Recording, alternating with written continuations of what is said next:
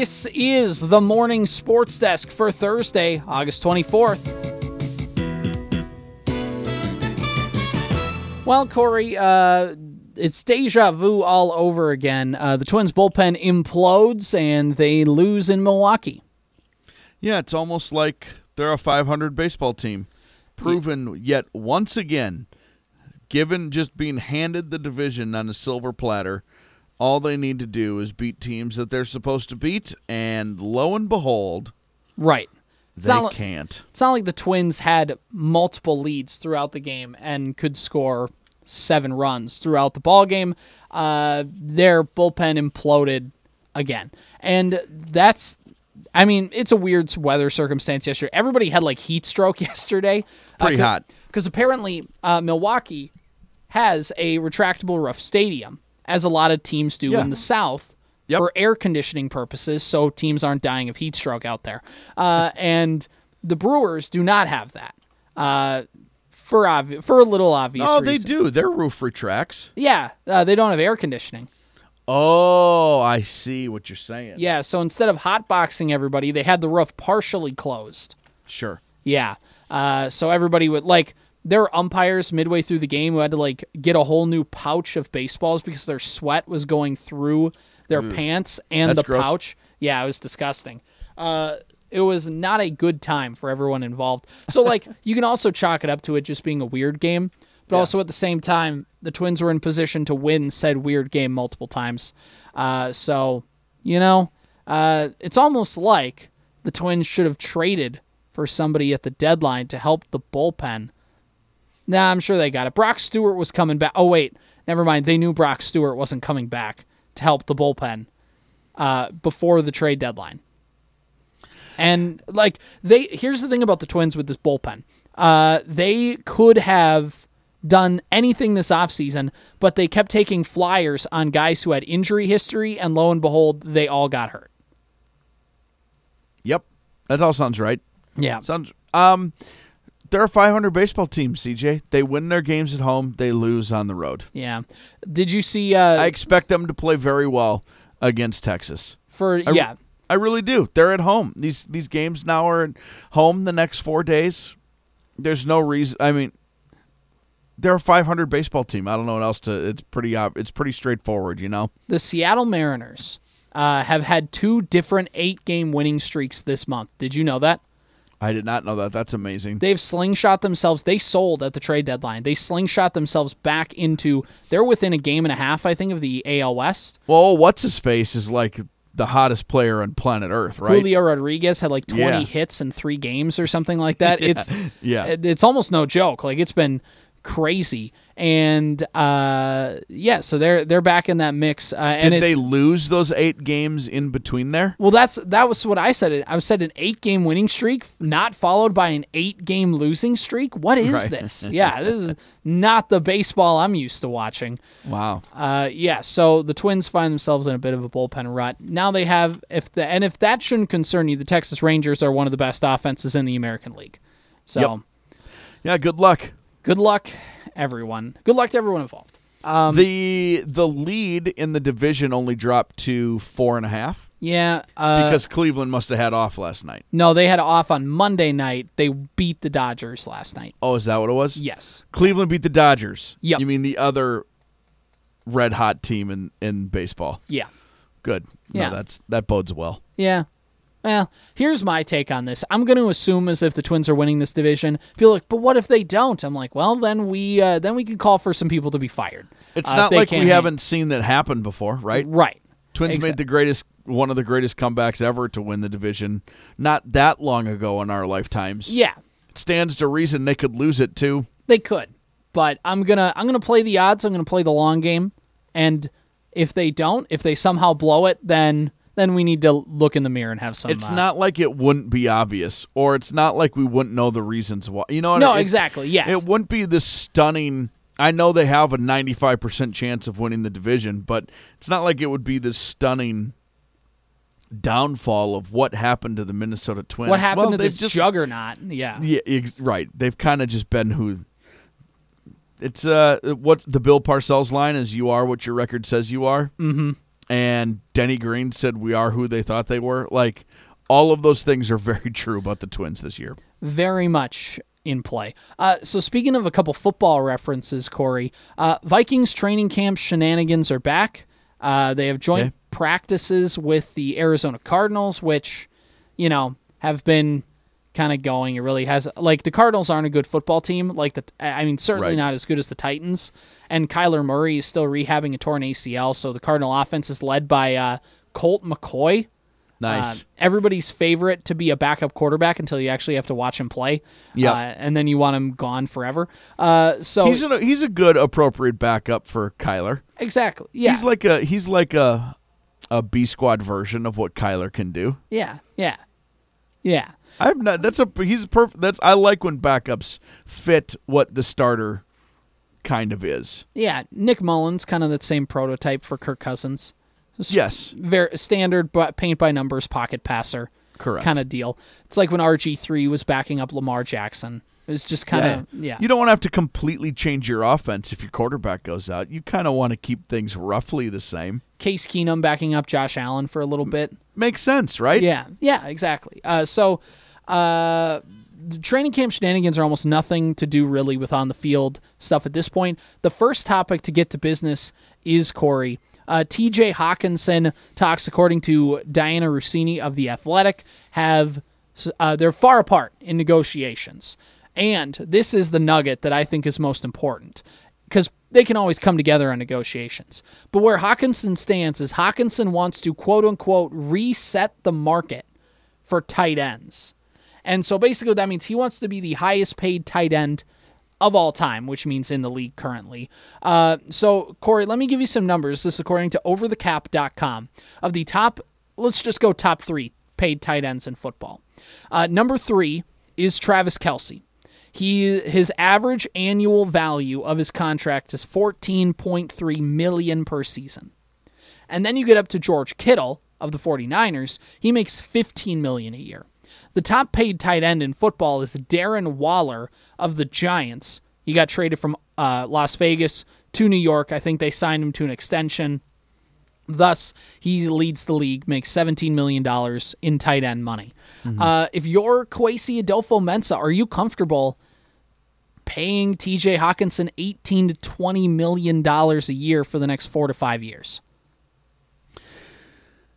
It depends. Is Kirk Cousins your quarterback next year and beyond? And that's the thing. I, I think if you gave the Vikings truth serum, I think if you kind of said, like, you know, gun to your head, is Kirk Cousins on the roster next year? They'll probably tell you no.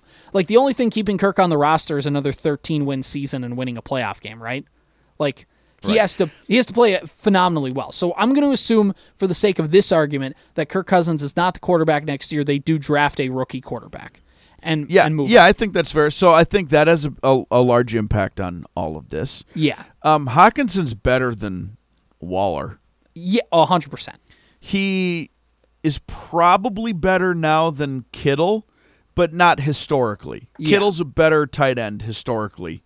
Um, but you know, Kittle's just been around a little long. Hockenson's probably a better tight end now than Kittle is, Or at least close enough to or where at least you- close enough. Right? It it historically that you would never say that. Um, Travis Kelce is the second greatest tight end of all time, Mm-hmm. and he's not that far away where statistically you would just never be able to deny some of his offensive numbers. Uh-huh. Um, I don't know where Kelce is on his restructuring, re-signing, anything like that. He will be the greatest paid tight end of all time. No one is rooting harder for Hockenson to be the to reset the market. No one's rooting harder for that than Kelce Travis because- Kelce becomes a free agent in 2026. because he's going to change some things. Yeah. Well, for the tight end market. All of that being all of that being said, um, this is just he's they're not they're gonna sign him. Like he's practicing. He's just not doing team stuff. He's there every single day in a uniform doing his individual work. This is not this is there's nothing else to talk about in my opinion, am I way? I know he did this interview. I know he said he wants to reset the market. Blah blah blah blah blah. He is there every single day in uniform. he's gonna be a Viking. See, I I tend to believe that an extension will get worked out at some point. It's where he said the quote unquote reset the market that kind of makes me pause of does Kwesi because you're going to have to pay Justin Jefferson at some point. And if you want to look at over the cap.com numbers, uh, Tyreek Hill in terms of average annual value is paid $30 million a year. So you're going to have to commit to paying 30 million a year to or more, likely more to Justin Jefferson, and then mm-hmm. also have to pay close to 20 million a year for Hockenson. So your top two offensive pass catchers are going to be making close to 50 million dollars of the team's salary cap. And looking at the Vikings in terms of 2024, let's say, uh, it's I mean, there's some cap space available if Kirk Cousins isn't on your roster, but it's just the Vikings have been working kind of the last couple years to shed capital and to, or to shed uh, salary cap to try and get them some financial flexibility that they really haven't had since they signed Kirk Cousins and that'll be the interesting part. Now, the reason is, like we talked about with the Twins, and always wanting to be flexible, so you can make that move. And I always said during the winter that like you always make yourself financially flexible to go get a guy like Correa, and, and that's the whole thing of like you make yourself financially flexible so you can sign T.J. Hockenson to an extension. And so I think that, like you said, Corey, I think an extension does eventually get done. I feel like though there's no incentive for Hockenson to sign an extension this offseason. So he could totally just play it out and he could still be a Viking next year. So I I was very confident an extension would get done before the regular season. I think I'm less than 50% sure that he will sign an extension at some point in 2023. But does that mean he'll play, or you mean he'll gonna... play? But like, if you're wanting to lock him down long term, yeah, no, I mean all of that's true but also think about who else is going to be who's making a lot of money on this roster who's not going to be for much long like harrison smith is a day and a half away from retiring. I don't know where his contract sits but that's coming off the books in less than five years right? Well yeah. Well the thing uh, with the Danielle Viking- hunter is coming off the books in like there's some big big number things open up. That's part of this. Also, they just signed the NFL did this YouTube deal, so we don't know what that means for contract numbers. That's and, also true, and and things like that. Um, see what's happening behind you right now. uh, you know, I try and ignore him, but like those are all things that need to be taken into account as well. And on top of it, it's not like an extension do the Vikings need to sign Hockenson to seven years? No, I mean, can it be a, a two year with a third year? Like, I that's the part I don't, I I can't. It depends on what Hockenson wants, I guess. That's kind of the me so, the middle part. Sure, reset the market and make it a, a three year deal. Yeah, or a two year deal. Who cares? Last question while I got you in here, Corey. Uh, so, uh, this needs to be talked about. Yesterday, uh, the San Francisco 49ers announced Sam Darnold is the backup to Brock Purdy, uh, which means that Marshall, Minnesota native, NDSU alum Trey Lance, the former number three overall pick, is likely not going to be on the roster for San Francisco, and this has led the trade speculation to go through the roof. And it's been noted by Dianna Russini of The Athletic and of Ian Rapoport of NFL Network yesterday. Everyone's like, keep in mind, the Vikings this offseason were very close to trading for Trey Lance. So, do okay. you think that a Trey Lance trade happens, and do you think it should happen? Eh, I mean, do I think it it will happen? Yeah, sure, maybe. I don't know. Um, if the if the Vikings are actually interested, and we know their quarterback is coming off the books here at the end of the season, and the guy that they just drafted is probably not going to be the guy because that's just how it works. Um, yeah, yeah, probably. I could see I could see them taking a flyer on on a guy who's um, got all the talent in the world and was taken as high as he was for all of that upside. Has been a little unlucky with some some injuries. He wasn't ready to play NFL football yet, probably. No, he definitely wasn't. He definitely declared too early. And are these ties? Do these ties just exist because he's a Minnesota kid? I think like, on I think on social media for fans, yeah, it totally exists because he's a Minnesota NDSU guy.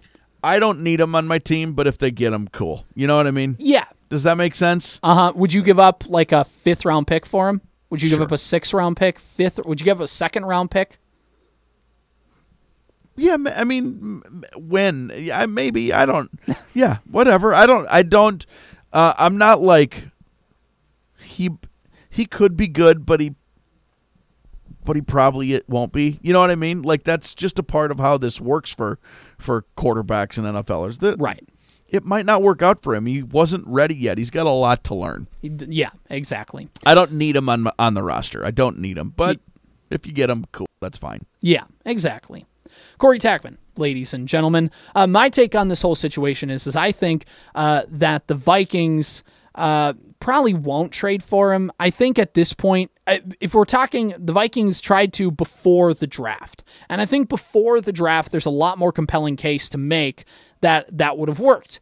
Uh, but weirdly enough, now that the Vikings roster is kind of set for this year, they drafted a kid out of BYU in like the sixth round. But like Corey said, he's not really going to come of anything. Jaren Hall, uh, whatever. He's he's a non-starter. Like he's I'm not. They're not doing it. He's a developmental backup at best.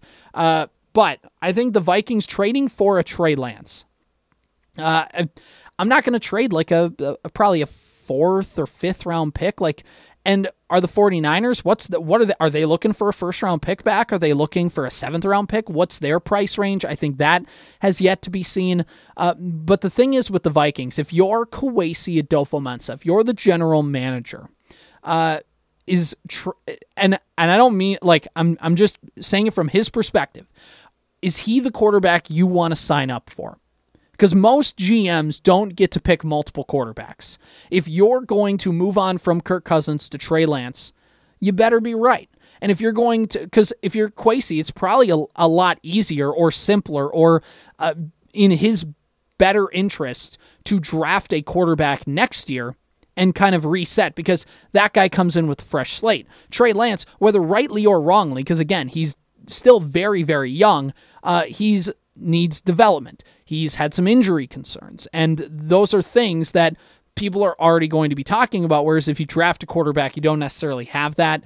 Uh, there's no baggage, I guess I would say. And again, it's not his fault, but it's that kind of thing. So I don't know. Uh, I I don't th- in my gut. I don't think the Vikings trade for Trey Lance. I think this is something that they were close to, and I think it's something that you know maybe happen maybe could have been a thing at some point but the NFL is all about timing and I just I think that the time for that probably is past and I think if you're if you're Kevin O'Connell maybe you're maybe you want to do it he's a backup Kevin O'Connell was a career backup quarterback maybe he sees something in Trey Lance or feels like he can fix him or do whatever maybe maybe that maybe that does happen but uh, I I don't I don't see it happening uh, I and you know he'll go somewhere he'll he'll be fine, but I don't see it happening in Minnesota. But I've also been wrong before, so who knows? This has been the Morning Sports Desk for Thursday, August 24th.